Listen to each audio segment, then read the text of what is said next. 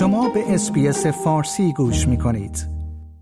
یک شرکت بزرگ برق در استرالیا متحد شده است تا شارژرهای ویژه خودروهای الکتریکی را روی تیرهای برق در سراسر کشور نصب کند. این بدان است که صاحبان وسایل نقلیه الکتریکی می توانند در مکانهای بیشتری خودروهای برقی خود را شارژ کنند.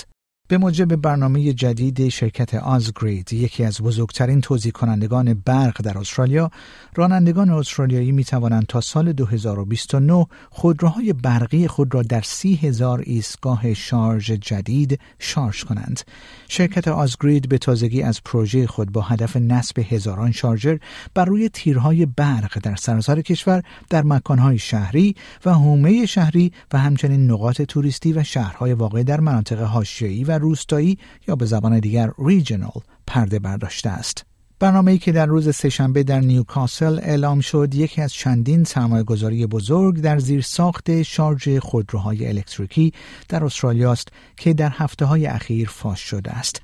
از نخستین شارژر شرکت آزگرید در دیکسن پارک بیچ در منطقه مری ویدر در ایالت نیو ساوت ولز رونمایی خواهد شد.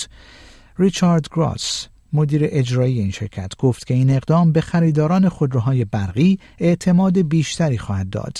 او گفت ما می‌دانیم که جذب خودروهای الکتریکی در سالهای آینده افزایش خواهد یافت و پروژه مانند این نشان می دهد که اگر صنعت و جوامع با یکدیگر همکاری کنند می توانیم از زیر های موجود برای گسترش سریع و راحت این فناوری استفاده کنیم. وی افزود ما معتقدیم که باید نقشی را ایفا کنیم تا به مشتریان خود کمک کنیم تا برای گذار در حوزه انرژی آماده شوند و در عین حال این کار را تا حد امکان مغروم به صرفه و راحت کنیم. نخستین شارژرها با مشارکت شرکت آزگرید، شرکت شارژ EVX و شهر نیوکاسل نصب خواهند شد.